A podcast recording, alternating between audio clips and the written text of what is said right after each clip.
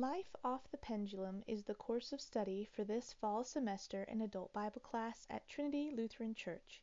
In this study, Rev. Dr. Jim Von Bush will expose and explain what life on the pendulum looks like and the many struggles and heartaches we encounter because of it. He will also share what life off the pendulum can be a life that trusts and rests in the abundant grace of God. Thank you for listening. Let's pray.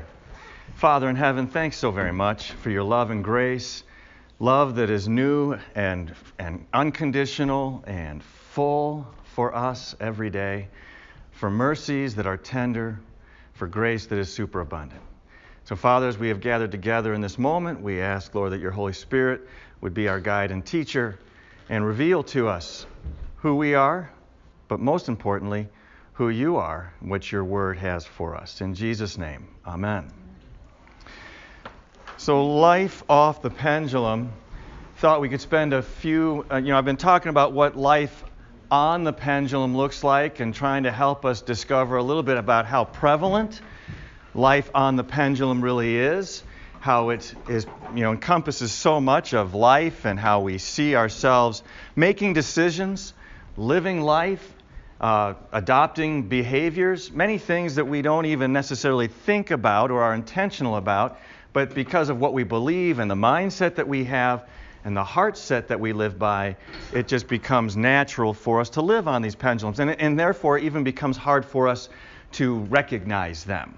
And that's what we've been trying to do in these first couple of weeks is just simply recognize what this whole idea of life on the pendulum versus life off the pendulum looks like and what it can be and the freedom that Christ offers us. So like with law and gospel, Law identifies our sin and points us to the gospel and points us to the need for a Savior. And we're doing the same kind of thing with regards to the pendulum. Recognizing how the Scripture is pointing out to us how we live, what we believe, the behaviors that we practice over and over again because of life on the pendulum and what we've adopted there, and, and, uh, and then also what Christ offers to us, like I said, in freedom. He says, Christ set us free for freedom's sake. So, what can that look like? So, let's spend a few minutes that, this morning looking at some various pendulums and specifically then some pendulum swings in the scriptures. Actually, as you read your, your, your scriptures, if you're reading throughout the week and pra- have a practice of daily Bible reading, I think what you'll find is, especially after we go through a few examples today, how frequent the pendulum shows up in the, in the Holy Scriptures. So I just want to give you some perspective on that here this morning. We'll start by looking in Deuteronomy chapter 1. And what's happening in this chapter of Deuteronomy chapter 1, Moses is giving a summary of all that has transpired. From the time they left Egypt and God led them through the wilderness, Mount Sinai, got to the promised land, and then what took place there. And so he's giving this recap of where they've been and the experiences they've had and how God has led them the whole way. And that's what I want to look at with you all for a few moments uh, here is Deuteronomy chapter 1. I'm going to start reading in verse 19. So Moses is speaking, and he says, Then we set out from Horeb and went through all that great and terrifying wilderness that you saw on the way to the hill country of the Amorites, as the Lord our God commanded us. So that's the first thing he's pointing out is we did what God said to do. We trusted him. We followed the lead of the pillar of fire by night and the pillar of cloud by day, and then we have now reached this point. And we came to Kadesh Barnea. And I said to you, You have come to the hill country of the Amorites, which the Lord our God is giving us. See, the Lord your God has set the land before you. Go up, take possession, as the Lord, the God of our fathers, has told you. Do not fear or be dismayed. So Moses is saying, This is what has happened. We got to this point, we got to the promised land. Now, the Amorites were living there, but remember, this is what God said He would do, and He was going to give you this land. And so, follow, continue to trust, and he will give it to you. In fact, he already, you know, understands the fear and dismay, anxiety that people might be experiencing. Moses even says, We went through that whole terrible wilderness to reach this point, but God has been faithful throughout it all, and He will continue to be faithful. So trust Him, and let's enter the promised land that God is giving you. So, we're going to fill in some blanks there. The Lord commanded, journey through the wilderness to the promised land. I think that's important for a minute uh, for us to, to recognize. God did not lift the people out of Egypt and transport them right into the promised land. Right, Melody? But he could have. He could have. God can do anything, but He has a design, and the design is for relationships with His people, a design based on Him loving and being gracious and faithful, and His people responding to Him with faith and responding with love. And so He's building this relationship with His people. And this whole process of bringing them out of Egypt, saving them from slavery, setting them free from Pharaoh, and bringing them out through all the hardships across the Red Sea without food, without water, without but he provides for them all along the way and he is revealing himself to them and he is building this relationship with them, a relationship of love and trust. He's loving them and providing for them and taking care of them and saying, Trust me. So, he brought them through the wilderness to the promised land. And it's a great picture for all of us. God rescues us. He rescues us from sin. He rescues us from condemnation. He rescues us from the curse. And He brings us to the promised land. He doesn't just all of a sudden, boom. Even though He could, He's building a relationship with us based on love and trust. And so Moses reiterates, he says, Take possession of the land that the Lord is giving you. This is God's design. He is the one who saves, He is the one who redeems. And then He says, And I'm giving this to you, so take it. God did not reach down and all of a sudden wipe out all the Amorites. He says, You're going to move in. Going to take it what I'm giving to you. By faith, receiving again what he is giving. So the last thing is his reiteration do not fear or be distressed. Do not fear or be distressed. Instead, trust me. That's what God is saying, the command that He gives. Now, we don't usually, I think, see it that way, but God gives the command don't fear. Don't be distressed.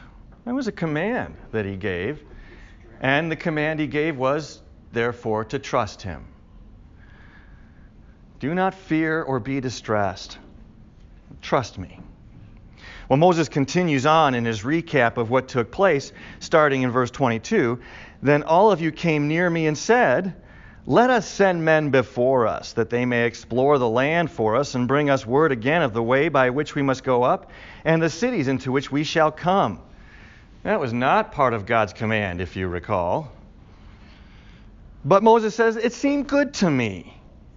Does that sound familiar? Sounds like what Eve said in the garden. Hey, the tree looks good to me. Seems like a good idea. And so I took 12 men from among you, one man from each tribe, and they turned and went up into the hill country and came to the valley of Eshcol and spied it out. And they took in their hands some of the fruit of the land and brought it down to us and brought us word again and said, It is a good land that the Lord our God is giving us. So here's the dilemma God said, Trust me. But the people said, We'd rather trust some spies. So let's send in some people from among us, and we'll trust their word on it. And it's a problem.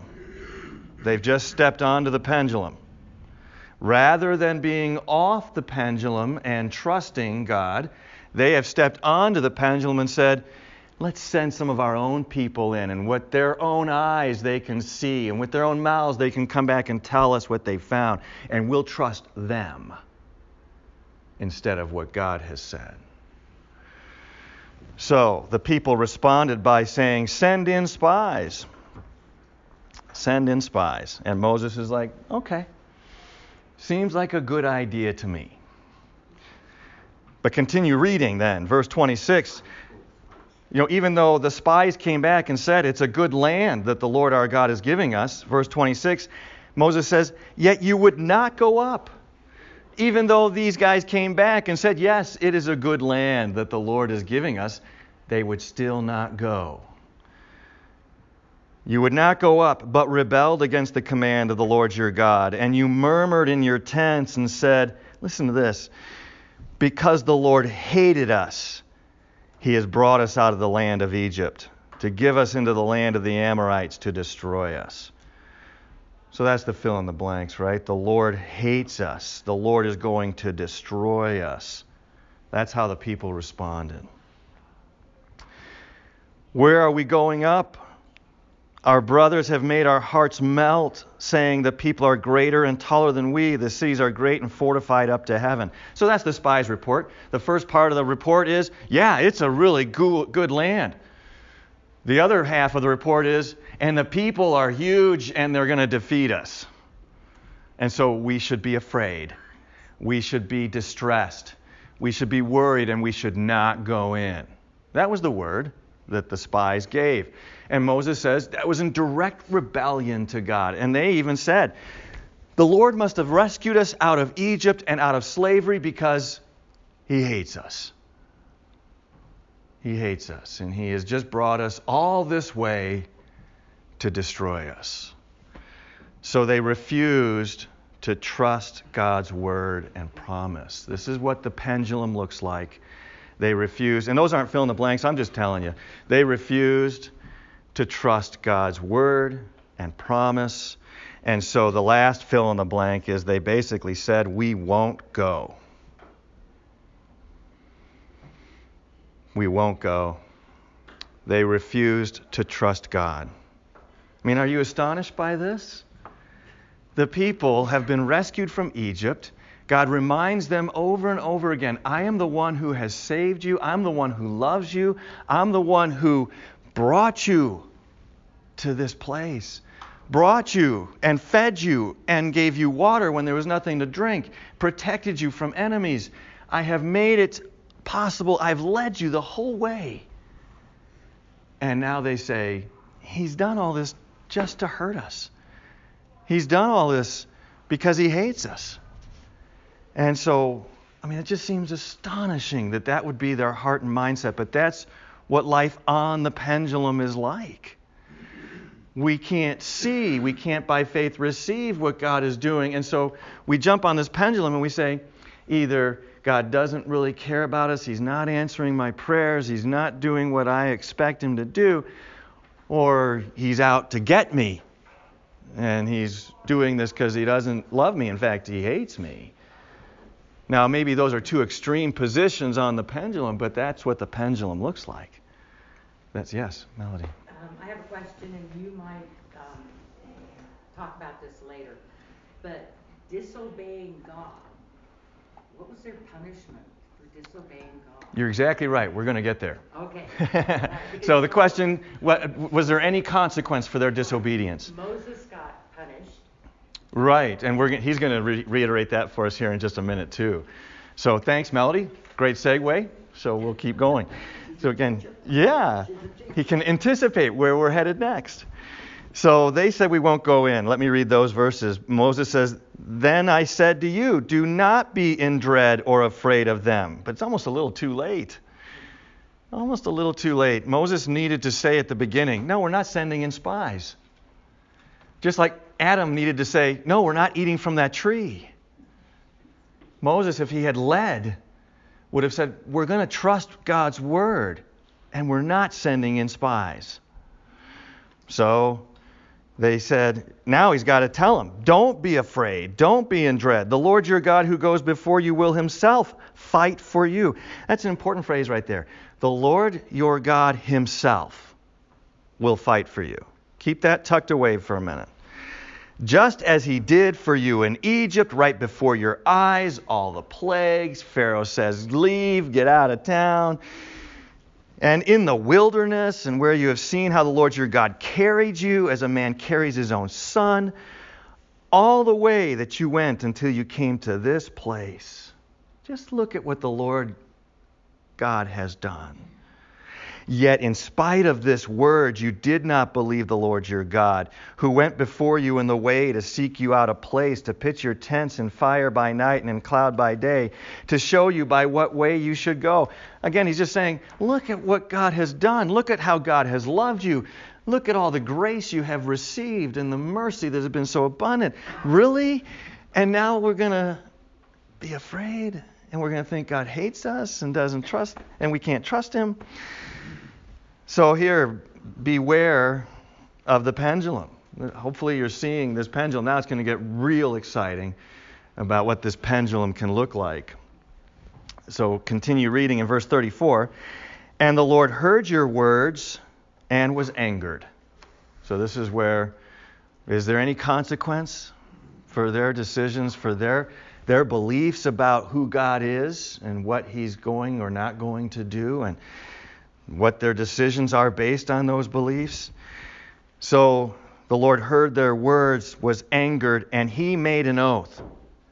He makes another promise. He, he says he, and he swore, not one of these men of this evil generation, evil meaning not living by faith in him. That's the definition of evil, to not live by faith in him None of this evil generation shall see the good land that I swore to give to your fathers.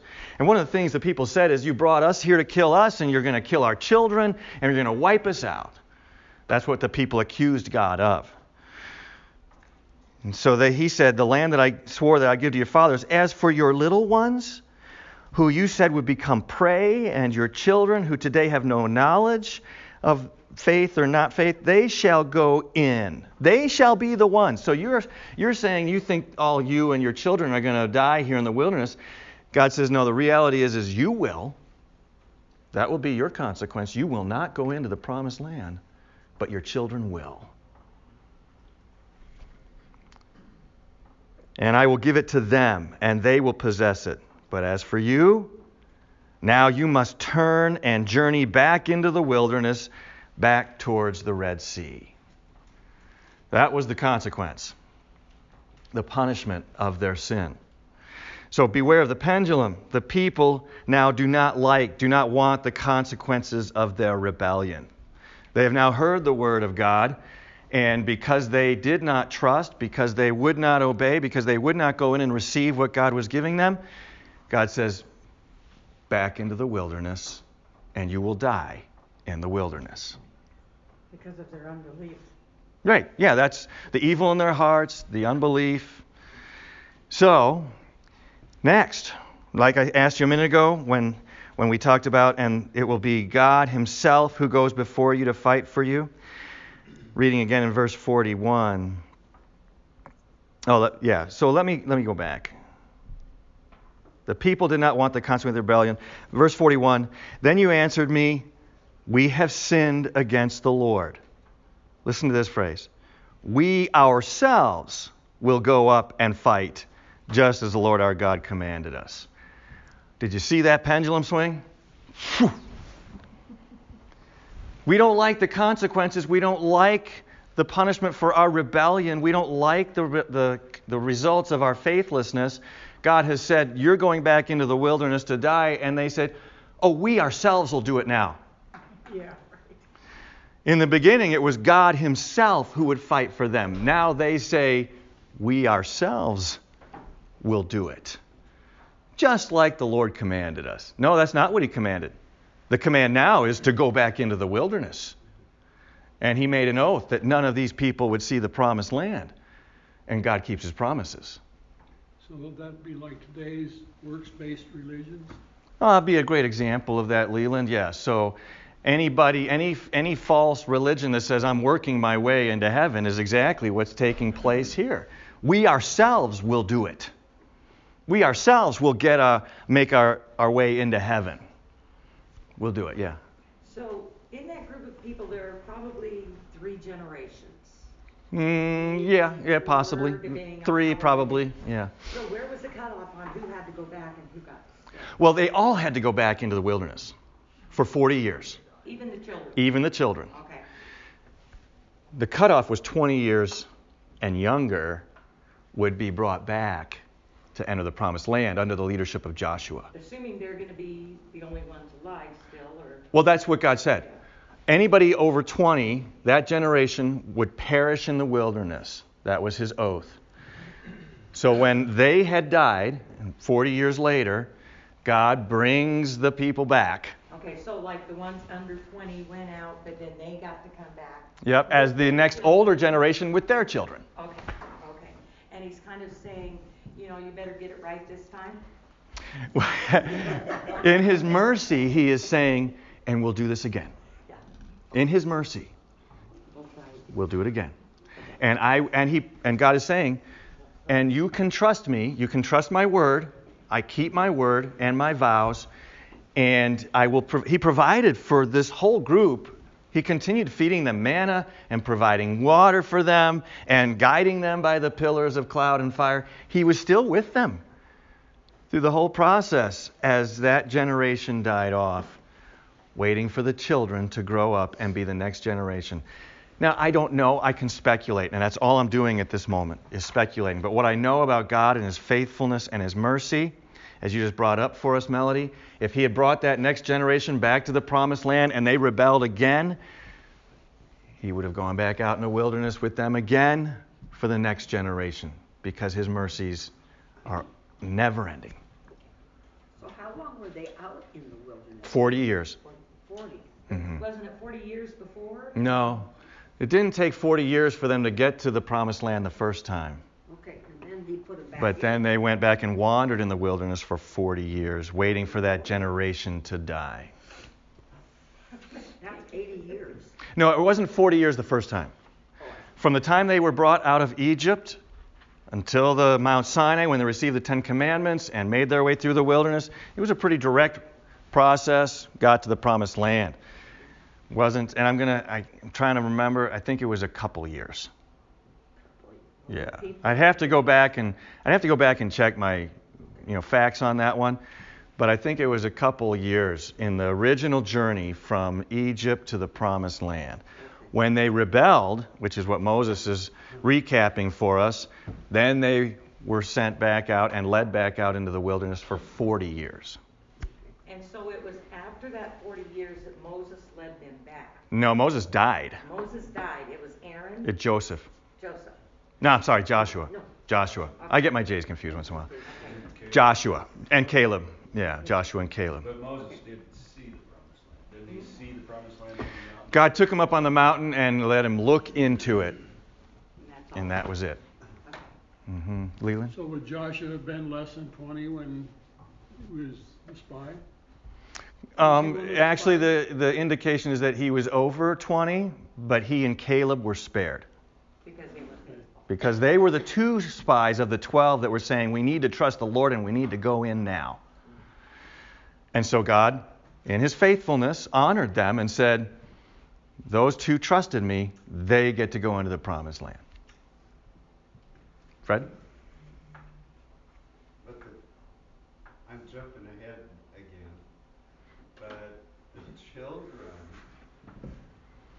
then were unfaithful also because they didn't want God's leading and they wanted kings. Uh, years down the road, many years down the road.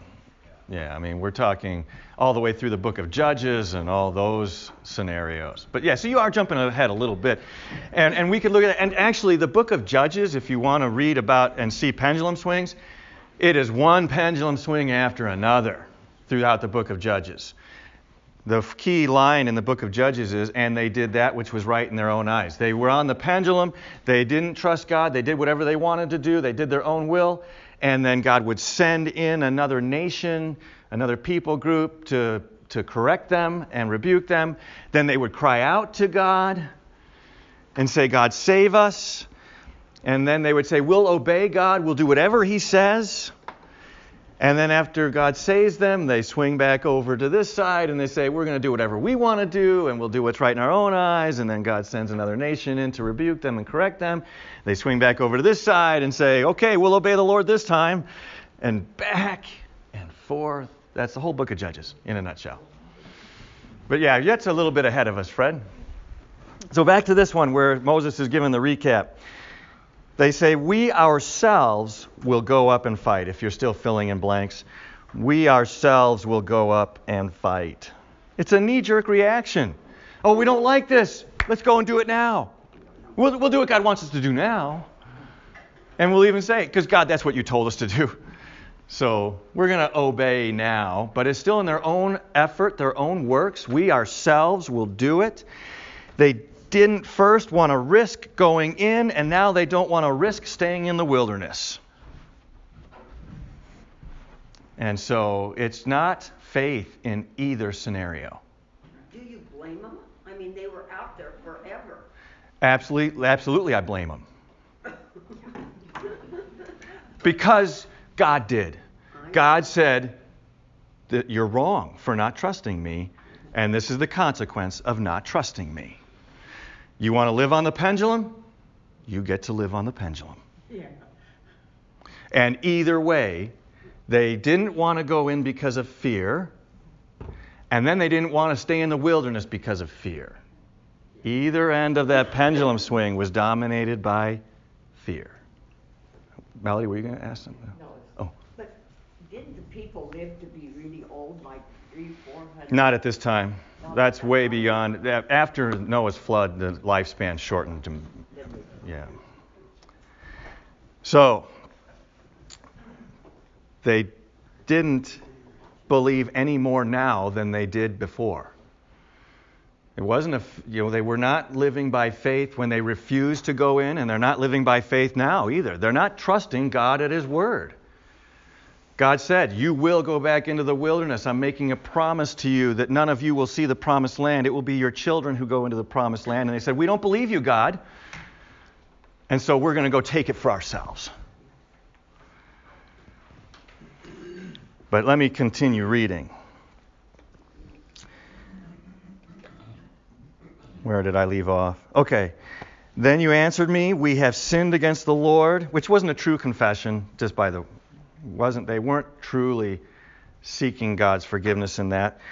So then they said, We ourselves will go up and fight because that's just another additional sin, as I hope I just pointed out. It was still fear motivated, it was still trusting in themselves, just as the Lord our God commanded us. And every one of you fastened on your weapons of war and thought it easy to go up into the hill country. What are these people? First, they say these people are huge and we're going to get beat. And now they said, oh, this is going to be easy. Let's just grab our shields and swords and go. And the Lord said to me, Tell them, do not go up, do not fight, for I am not with you. I am not in your midst. You will be defeated before your enemies. So I spoke to you, but you would not listen. You rebelled against the command of the Lord and presumptuously went up into the hill country. Then the Amorites who lived in that hill country came out against you and chased you as bees do and beat you down. And you returned and wept before the Lord, but the Lord did not listen to your voice or give ear to you. I don't know that I don't know how that affects you, but it breaks my heart. But Moses said repeatedly, You did not trust God, and because you did not trust God, you're on this pendulum, and you rebel, and you do your own thing, and you say, We're not going in, now we're going to go in. We wouldn't go in when the Lord was going to fight for us, but now we're going to fight for ourselves. Now we get beat, and now we're upset with God. He's disappointed us. And so they just ride this pendulum back and forth. They took matters into their own hands, even against the counsel of God. even against his promise. He says, Don't go. Don't do it, because I won't be with you, and you will get destroyed. And what a picture, right? Chased as if by bees, swarm of bees, and beaten. So God says, life on the pendulum. That's what that looks like. The people are an example for us of what fear based decision looks like, trusting ourselves, our own will, our own abilities, what that looks like. It's a pendulum. And it's, I'm just going to tell you right now, it results in death. This thing that we're talking about here that is so prevalent to us in our lives, it's, it's all about death. And so that's what I hope. I mean, as I continue, you know, working through this study, I find myself sometimes sitting at my desk just almost overwhelmed. Like I just said, I mean, as I read from Deuteronomy, my heart was broken for the people at what they were doing. And then my heart is breaking for us because we do the same thing. But that's in Deuteronomy. How about Peter for a minute? Any comments, questions for me on that? Anything I, you'd like me to clarify? Oh, they were defeated and beat down. Thanks, Lucille. They were defeated and beat down. Just as God promised. Exactly as God promised. So, Peter is an easy one to look at as far as the pendulum in the Gospels. It seems like he's swinging back and forth all the time. And so I just picked out three different scenarios that are quite obvious, and I think it'll make it plain for us to see how Peter is this example. Interesting note if you compare what Peter did and said as recorded in the Gospels, and then look at what he writes in his letters, the, in the Gospels, Peter's on the pendulum swing all the time. But in his letters, you can see that he has responded to God's love and grace, mercy and forgiveness, and is living off the pendulum. And it's a pretty fun experience to read and see both of those examples. But let's look at Peter on the pendulum for a minute in Matthew chapter 14, verses 22 and following.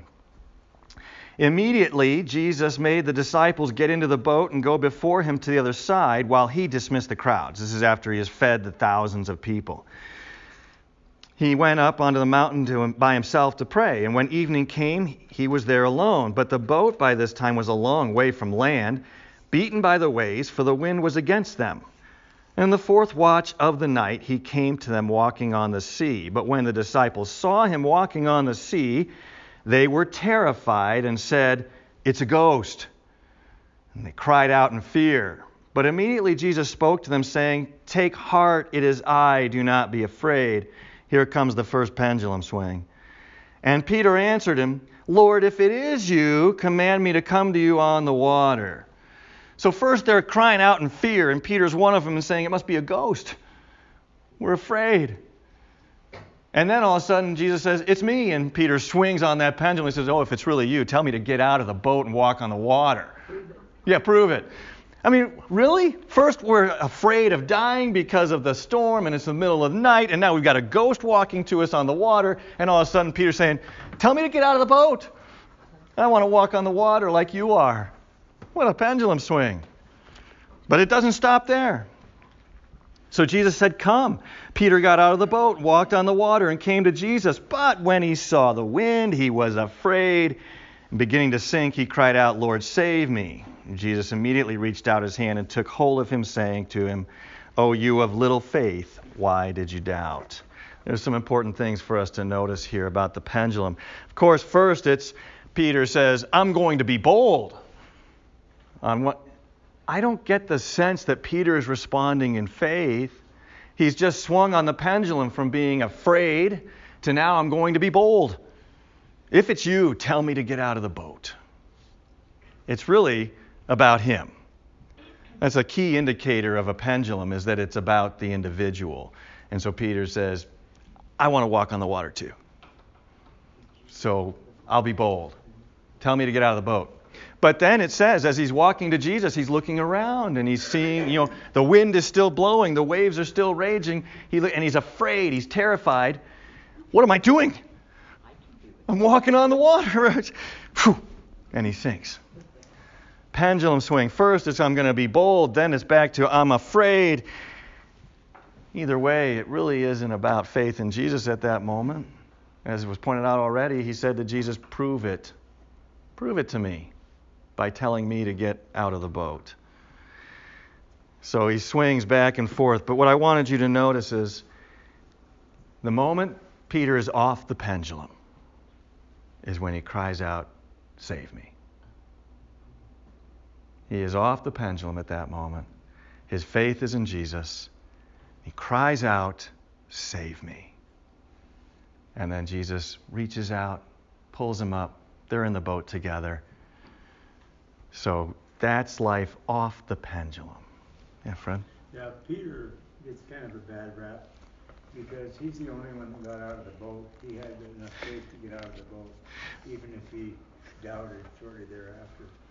Yeah, and you know, we could certainly the other disciples didn't get out of the boat. So, yeah, Peter gives us this opportunity. Yeah. How about John chapter 13, verses 1 through 11? Now, before the feast of the Passover, when Jesus knew that his hour had come to depart out of this world to the Father, having loved his own who were in the world, he loved them to the end. And during supper, when the devil had already put into the, the heart of Judas Iscariot, Simon's son, to betray Jesus, Jesus, knowing that the Father had given all things into his hand, he come from God and was going back to God, rose from supper. He laid aside his outer garments and taking a towel, tied it around his waist. Then he poured water into a basin and began to wash the feet of the disciples and wipe them with the towel. Right there, that's a great statement about Jesus. We know that Jesus never on the pendulum. The pendulum is reserved for broken sinners. Jesus never lived life on the pendulum. Important thing to keep in mind. And what does it say about him? He says, knowing that the Father had given him all things into his hand and that he had come from God and was going back to God, he got up from supper to do this thing. That's an important aspect of life off the pendulum is you know who you are in Christ. You know where you came from. You know where you're going. And it's all by faith.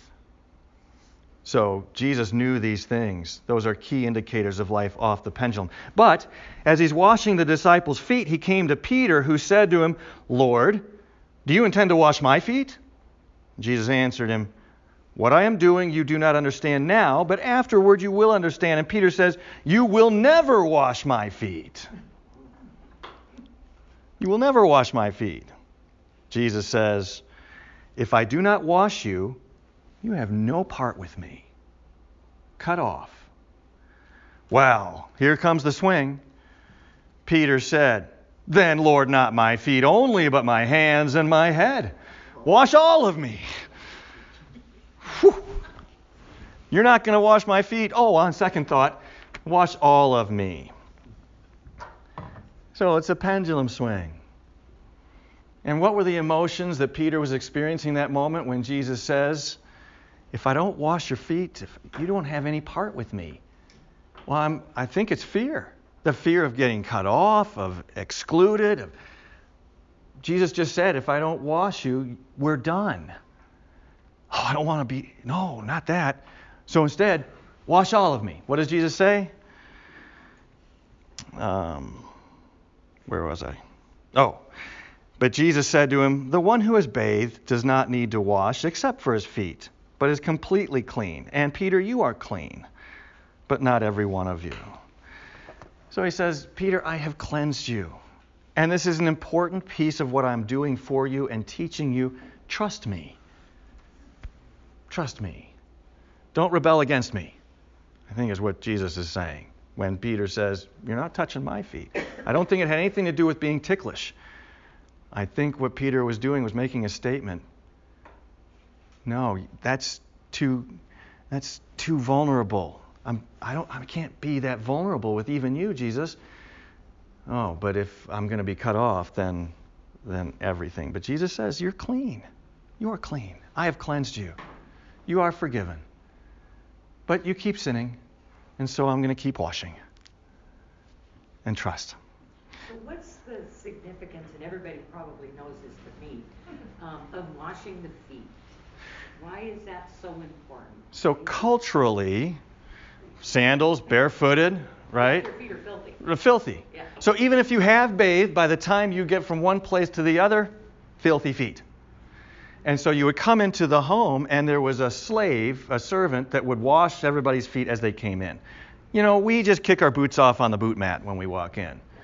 But in that culture, you washed, and boy, it is a very um, a vulnerable, intimate moment. I mean, think about when Jesus is in Simon's house, the Pharisee, and he's sitting at the table, and the woman comes in and washes Jesus' feet with her tears and her hair.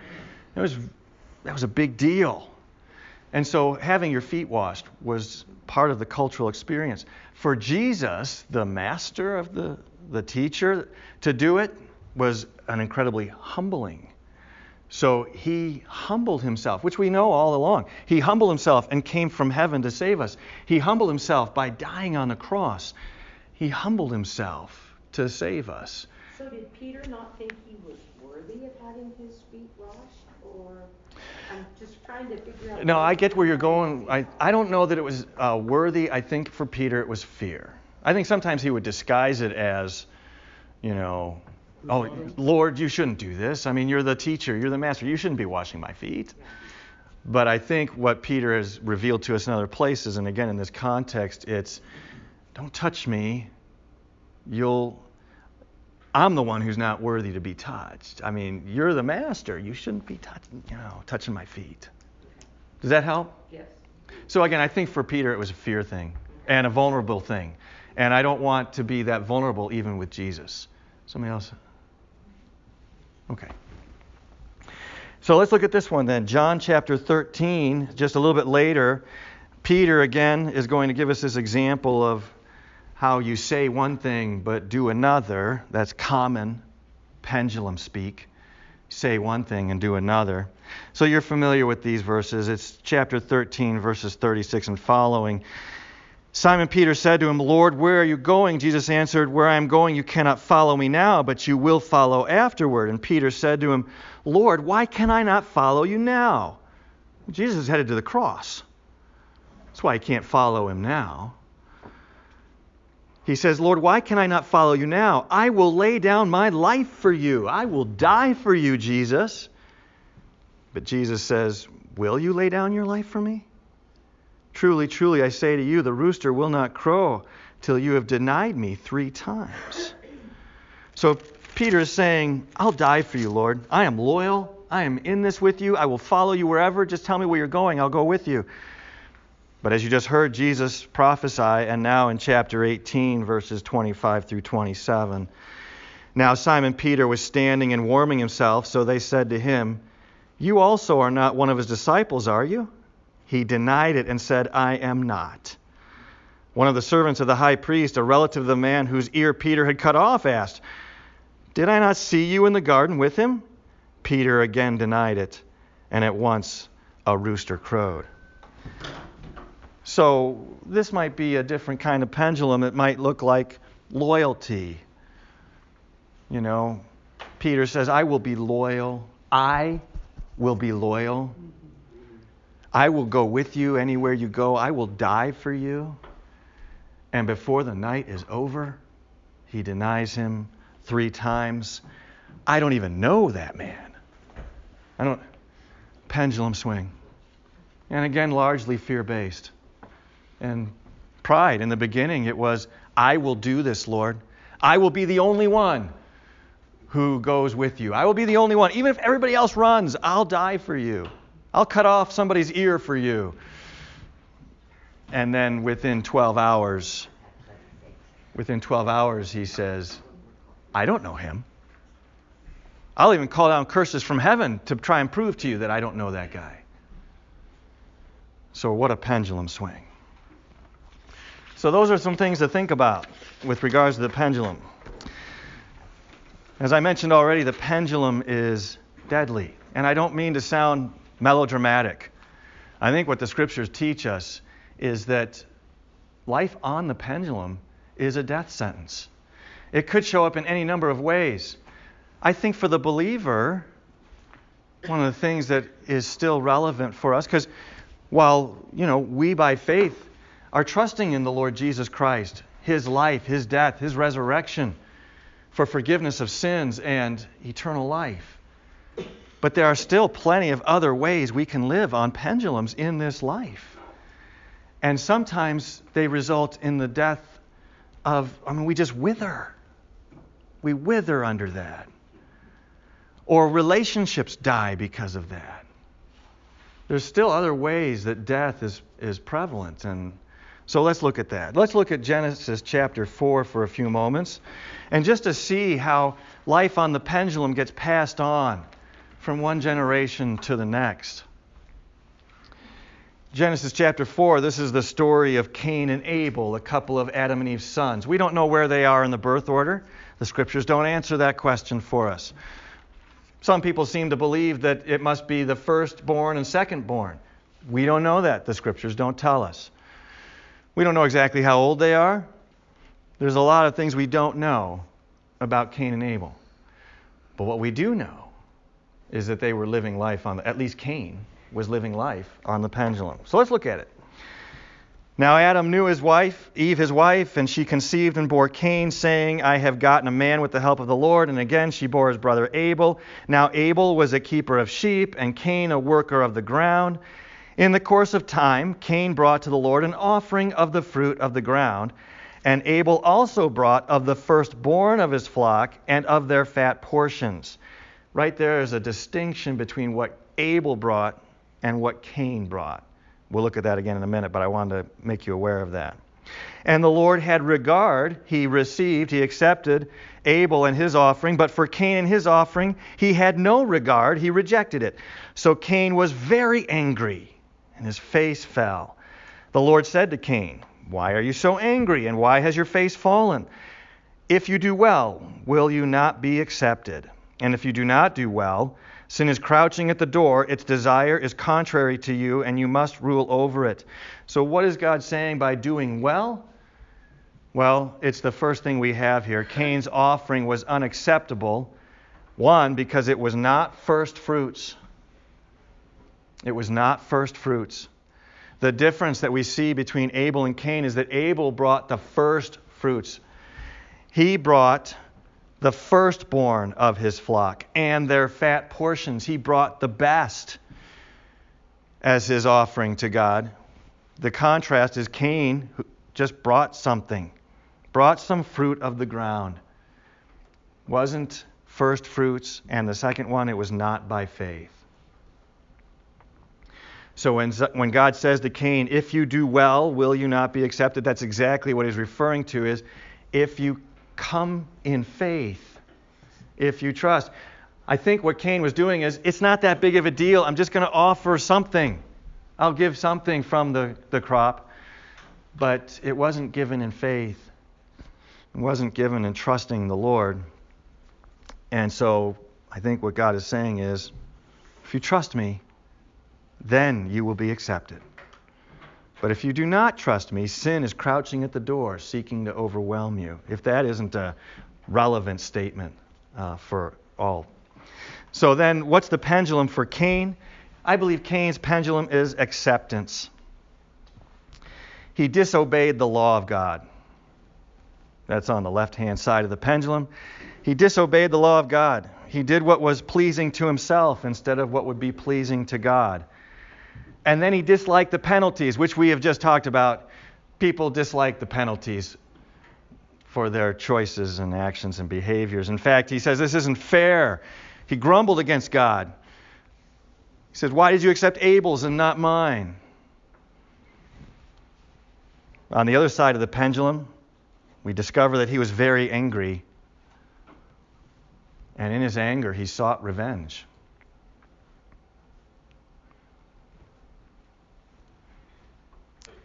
Now, back on the left hand side of the pendulum, listen to these phrases. It's going to sound just like his parents. It looks good to me. My offering of the fruit from the ground, it looks good to me. So it should look good to God too. it's good enough for me, so it should be good enough for God. I think his statement to God is just accept it. It's what I'm giving to you, just be, be okay with that. So then we swing back over to the right. Again, we're going to see this generational passing on from parent to child. Now he's ashamed and afraid. Cain is ashamed and afraid. His countenance is downcast. And he's afraid. And what's what did Eve and Adam say when God confronted them? He said, "You, you know, you did this to me." And that's exactly what Cain says. You did this to me. God, you didn't accept my offering. You did this to me. Abel, you just caused me all kinds of grief. You're the, the you know, bratty younger brother who always gets his way. You did this to me. It's your fault. Generational sin passed on from one generation to the next. They just echo what their parents said. Maybe even take it a step further. And so we see that Cain's pendulum was about acceptance, but it was accept me the way I am for who I am and just whatever I'm willing to do. And then when it's not accepted, when he's not accepted, it's your fault, it's his fault. I'm going to be angry, I'm going to seek revenge. And he kills his brother. He blames his brother for his failure. That next little bit there is about op- an opportunity for you to now exploring maybe a pendulum that you might be on. We're not going to spend a lot of time on it right now. But what I'm going to encourage you to do is answer some of these questions. It might help reveal what some of the pendulums are that you uh, live with, and the mindset and the belief system that you have adopted. So, when do you feel? That's the first question. When do you feel things like, or emotions like, fear, anger, anxiety, sadness? When do you feel those emotions? And what's the cause of that feeling? Now, a little side note emotions in themselves are not evil, and emotions do not always expose a pendulum. For example, I said Jesus is never on a pendulum, yet he experienced sadness and grief and anger. So, emotions in themselves are not evil. But for our purpose, many times they can expose something for us. When we can take a few moments and be vulnerable and say, Jesus, wash my feet, expose what is in me. Psalm 139, the author says, Search my heart, O God, and reveal to me the wickedness that's in me. So ask God to reveal what your pendulums might look like, what they might be. And looking at some of those emotions that you experience and the cause of those emotions might help. Just like with Cain, he was angry. And if he had looked at what was causing that emotion, he might have been able to see, I'm on this pendulum, and it's dictating what I do next. What is your common reaction when you are feeling that way, when you are feeling angry or fearful, worried? So then you might be able to explore what your pendulum is and where you might be on it. And then how did you get there? How did you get there? Just as I pointed out, Cain and Abel, Cain especially, was on his pendulum because he had been passed down to him from his parents, his family of origin. They were on pendulum. And so they passed that on to Cain, their son. Sometimes we are on pendulums because of our family of origin. Sometimes it's because of life experiences. Sometimes it's because of relationships we've been in or are currently in. So this is just an exercise for you to do in the context of, I think, you know, praying and saying, Jesus, reveal to me what you would like to set me free from. And so, for example, I'm going to give you this last one. The pendulum of insecurity is down at the bottom. Just going to walk through briefly what this might look like, an exercise uh, example. So, the pendulum of insecurity. What are some feelings associated with this pendulum, the pendulum of insecurity? I've listed a few of them. You might be able to think of others. Of course, fear is at the top of the list. Insecurity and fear seem to go hand in hand. I think some others would be disappointment. Disappointment. Or embarrassed. Embarrassed or shame, they can sometimes fall into that same category. Maybe lonely, loneliness or anxiousness, worry, even despair. Those, I think, are some feelings that could be in conjunction with the pendulum of insecurity. So, what's the cause of those feelings? Well, maybe in the past it come from rejection.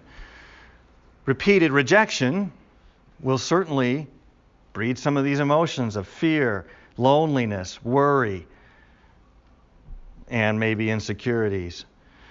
Maybe broken trust. If you've put your trust in people and they've broken it, that could lead to some insecurities. Maybe feeling unloved or unwanted, uncertain of your own worth or value. Well, then those would feed, right? Those are the cause of some of those feelings we already mentioned. And what are some common reactions to this pendulum called insecurity? I think on one end of the, the pendulum swing, it would be things like this becoming critical of others. That's a natural knee jerk defensive reaction to insecurity is I'm going to criticize you before you can criticize me. So being critical of others or maybe being overly confident in myself. Just like the people in Deuteronomy, we ourselves are going to win this battle. So, overly confident. What shows up on this side of the pendulum swing is often perfectionism. Have to be perfect, and other people have to be perfect too. Otherwise, disappointment, right? They will struggle to trust others, their word, their promise, and they will struggle to trust people because they are certain they just won't get it right. And so, therefore, they remind of others of their personal skills and training and abilities and accomplishments. It's like you're getting a resume all the time. So, the key word on that side of the pendulum would be control control. The behavior that they use to deal with insecurity would be to try and control circumstances, people. They want to control it. And that's how they try to mitigate those emotions. On the other swing of the pendulum, then, it would the word is I'll give you right away the word is quit. So on one end of the the pendulum swing it was control. On the other end of the pendulum swing it's quit because of feelings of inadequacy, feeling unworthy, unable to cope with life stressors. They are anxious about relationships and situations, so they just pull back. In fact, their desire is to be alone. Now, they might be feeling lonely because of the insecurities, but boy, it's better to be feeling lonely and alone. So they seek to be alone. They struggle to build relationships on mutual trust because they're always quitting, withdrawing, pulling back. Now, these are two extremes of the pendulum swing of insecurity, but I think it's a very prevalent one. I think it's something that probably almost all human beings deal with in some way or another. And how did you come to be at your place on the pendulum? So take a look at your history. How did you get there? Which end of the continuum of that pendulum swing do you find yourself on? Are you trying to control things and people and circumstances? Are you avoiding and actually both sides of the pendulum are about avoidance, fear and avoidance. That's when you talk to the Lord. Amen. Amen, sister. Talk to the Lord. So hopefully that helps again just with being able to identify what pendulums look like and how you might be able to identify some of the pendulums in your own life. Let's pray. Father in heaven, we are so grateful for your love that never ceases and never fails. And you are kind and you are patient. And so, Father, we ask that you would help us to receive your unconditional love and the bounty of it. Father, I do pray for all of us that you would wash our feet, that you would expose to us where we are not trusting you in our lives, and that you would redeem those moments as well. It's in Jesus' name that we pray. Amen.